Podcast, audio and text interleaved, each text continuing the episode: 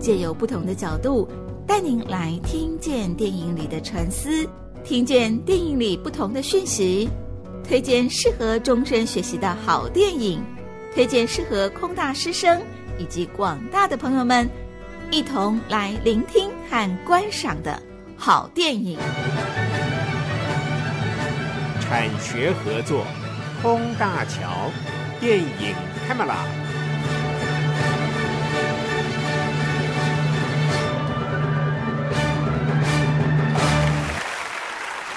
各位亲爱的朋友，各位空大的同学们，欢迎再度收听《学习在云端空大桥》节目，我是主持人天宇。好，今天的节目呢，让我们暂且合上书本，好。好，来放轻松，因为今天我们要听电影。今天我们听电影，天宇挑选的这部电影呢，非常有口碑，受到好评哦。尤其呢是家有小朋友、大朋友的这个家庭，哈，对于亲子教育这部电影格外具有启发性。而国立空中大学呢，因为是以成人教育、终身学习为目标，所以很多同学其实。已经身为家长了，而身为家长，面对家里比较难以教导的小朋友，也可能是青少年哈，也可能他现在已经是大学生了，但是你始终拿他没法度哈。那看看这部电影，听听这部电影，尤其是这部电影的故事，教你如何理解、接纳跟引导特殊孩子、特殊才能的孩子。来听听今天在空中为您导聆的这部好电影《心中的小星星》。心中的小星星当然不是院线片，哈，已经下片很久很久了。可是呢，您可以租借到 DVD。而今天呢，为大家邀请到的这位受访者，本身呢担任电影公司的企划宣传，看过这么多部电影，他说他最喜欢这一部《心中的小星星》。嗯，我觉得看大荧幕跟坐在家里的，呃，这个躺在沙发椅里面窝在那边，然后看小小的电视荧幕，感觉是完全不一样的。好电影值得你花一张电影票，值得你抽一个早上或者是一个晚上的时间。特别去看哈，那当然要约了你的好朋友、好伙伴或者是好情人，当然也是可以合家共赏哈，全家人一块儿带去。哈您推荐的这部电影就是适合合家共赏的一部电影。这部电影呢，片名非常非常的可爱，《心中的小星星》是人口将近十二亿。电影的年产量超过一千部的好莱坞，在二零零八年最重要的一部电影。这部电影呢，不仅夺下了印度奥斯卡电影奖的最佳影片、最佳导演、最佳剧本等三项大奖，更代表印度角逐奥斯卡最佳外语片。好，现在我们就用电话线联络到台湾的代理商海鹏的宣传红莹。请红莹带大家在脑海里面去想象一部是什么样的电影，会让小朋友看了觉得好羡慕，会让大朋友看了觉得，哎呀，呃，真的是好有收获，而且好感人的一部电影呢。现在我们就邀请到红莹。Hello，天宇好，各位听众朋友，大家好。红莹，你自己看完这部星星，呃，心中的小星星了吗？呃，我看完了，非常的感动。嗯，那你要不要回想一下，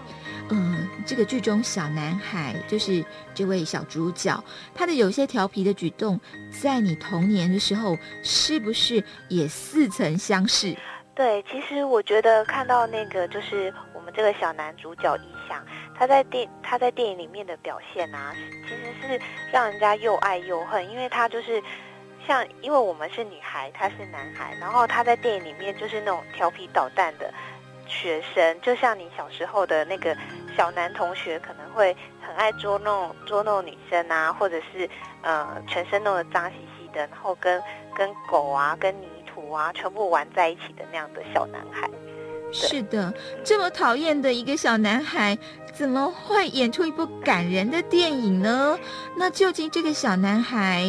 发生了什么样的故事？其实啊，我觉得这个小男孩，呃，在电影的前半部都会让人觉得，哎呀，没救了，没救了。所有的人，所有他旁边的大人看到他都是摇摇头。如果这样的孩子在台湾，尤其是呃，这个教育被教改改的已经变成四不像的状态之下，这样的孩子在台湾一定很可怜哈、哦。其实呢，我觉得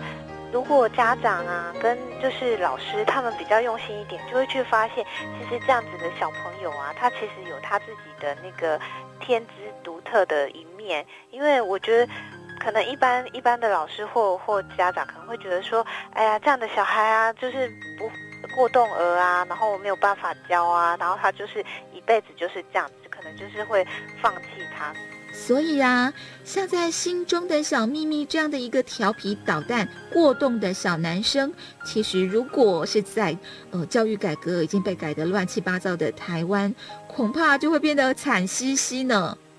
是啊，可是我觉得大家，嗯、呃，就是家长或老师啊，很值得去看这部电影的原因，是因为你可以看到说，哎，像一翔在电影里面这样调皮捣蛋的学生，其实他有他自己天资聪颖的另外一面。如果说老师跟家长愿意愿意去发现他的那独特的一面，我觉得这样的孩子将来到那个社会上啊，是一个非常呃独特而且有想法、有自个性的一个一个孩子。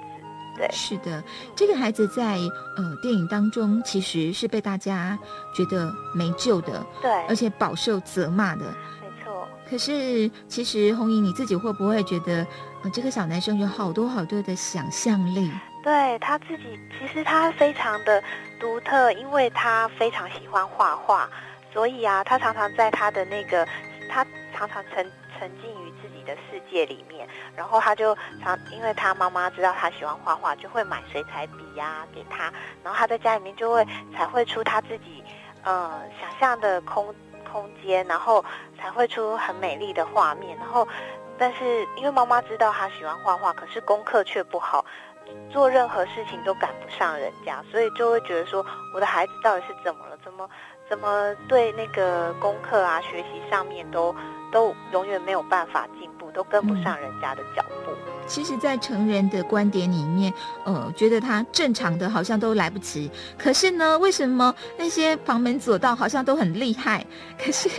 可是我们在电影的画面里面看到，呃，一翔创作出来的世界啊，是充满了鲜艳色彩跟奇妙幻想的。没错，他常常就是会幻想那种什么恐龙啊，什么飞。飞机呀、啊，然后呃，星球互撞啊，或是什么，所以他会把他幻想的这些东西，就是把它画成画出来。然后有时候这个小孩，因为他一想在电影里面就是非常不专心，连老师在上课的时候写的那个英文字啊，他都会把它想成就是可怕的蜘蛛，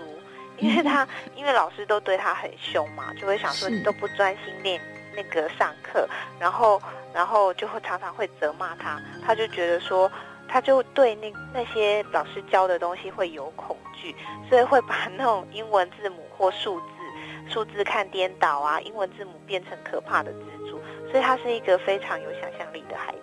嗯，对。后来来了一个老师，对，没错。哦，这个老师很另类哦。对，因为一翔他就是在在学业上都赶不上。赶不上大家，然后爸爸妈妈就很灰心，就想说：“那你不要，你不要住在家里好了，我把你送到寄宿学校，看你会不会因为在那边就是会比较认真，不会因为家里面人照顾你，然后你就你就堕落或怎么样。”所以爸妈就把他送到寄宿学校，然后他这个一翔就开始。封闭自己的心灵，就觉得说爸爸妈妈不要他了，就觉得说为什么要把我送去那边？我不是不想学，但是我我会用心就对。但是他爸妈还是把他送去，送到学校去之后呢，他就开始封闭他自己啊。但是他的学习的模式还是没有改变，还是没有进步。后来来了一个那个美术老师，然后美术老师就想说，哎，这个嗯、呃，我叫你们画画啊，这个一翔你怎么都不画？因为画画是一翔最喜欢的事情，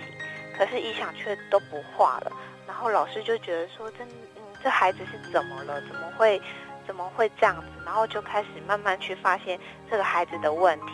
然后进而去拜访一翔的父母，说，告诉一翔父母说，你的孩子是什么状况？你要去，你们要去接受说，哎，孩子他有他自己独特的一面。然后他的学习方式应该是怎么样的学习方式？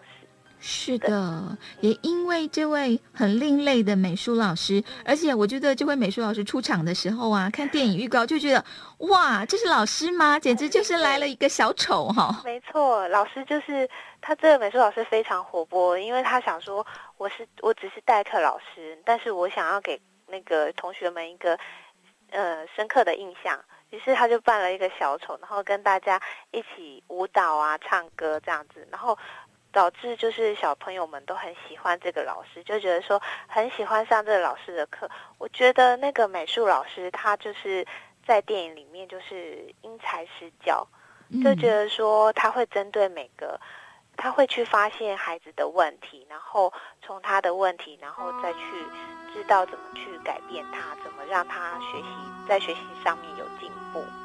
是的。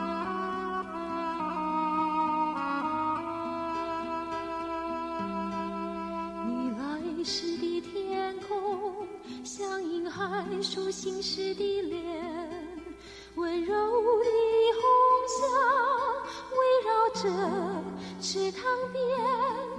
你走时的天空，像婴孩哭泣后的脸。彩云的泪珠垂挂在松树间。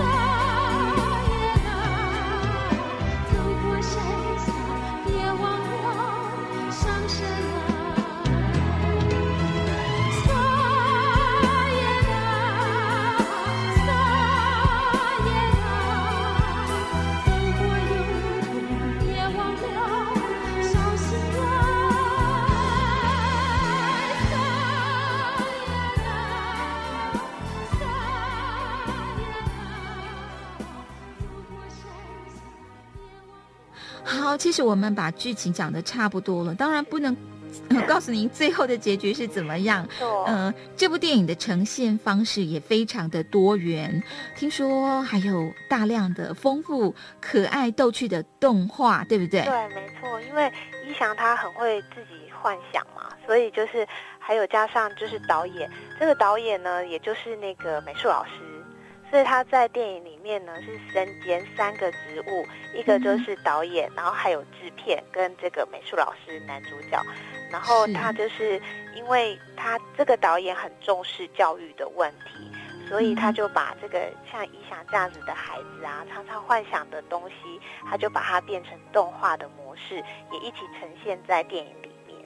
好，听说老师出现的时候，呃，全班还会来一段欢乐的歌舞。对对对，因为就是老师他很喜欢跟同学亲近，所以在那个跟同学的互动上面是非常的有趣，所以我觉得观众可以去看一下，因为印度片常常会有一些舞蹈啊，或者是唱歌的地方，我觉得可以满足很多喜欢看印度片的观众。是，我们会觉得，呃，难道印度片也被好莱坞传染了吗？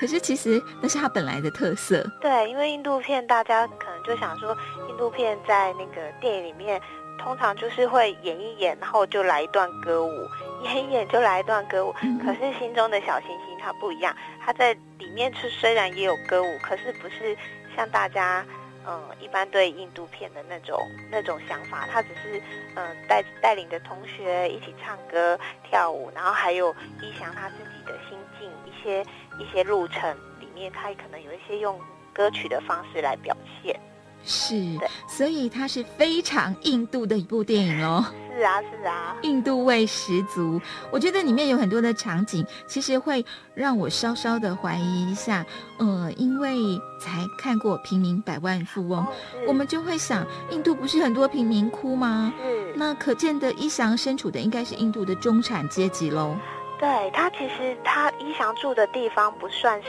那个平民百万富翁那样子的环境。因为他爸爸的工作，呃，其实还算蛮好的，所以他住的环境其实都还算不错。所以你看那个心中的小星星，并不会去看到那个像《平民百万富翁》，他是在那个贫民窟拍摄的，然后小星星里面没有那些画面，他倒是，呃，因为在学校跟家里。拍摄的场景比较多，是的，所以呀、借由呃这两部同样都在奥斯卡颁奖典礼上发光发热的电影哦，都是印度电影，可是让我们看见不一样的印度，一个是印度的中下阶层，那另外一个是印度的中产阶级，以及呢印度的教育问题，是不是？所以呢，其实我我觉得大部分的台湾朋友对印度的认识都。还停留在投资理财、金砖四国哈，如何从印度赚到钱？可是其实想一想，你赚到钱之后，也应该要认识一下这个国家。如果你还没有赚到印度的钱，那么你更应该 认识这个国家，因为他以后崛起，呃，他以后在世界的经济地位站起来以后啊，你就要赚他的钱了。所以你也应该要认识一下印度的文化哦。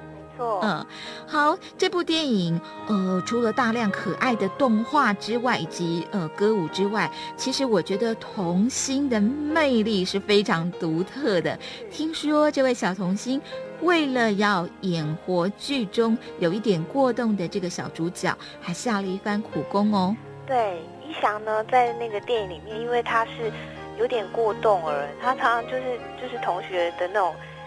调皮捣同学眼中的那种调皮捣蛋的小孩，所以啊，他就为了这个小童星，因为他为了要去揣摩这个角色呢，有特别去看了一下，说，哎，现在比较比较调皮捣蛋，或者是像过动儿这样子的孩子的呈现方式，所以他在电影里面常常会有一些那种呃扮鬼脸啊，或者是呃在那个呃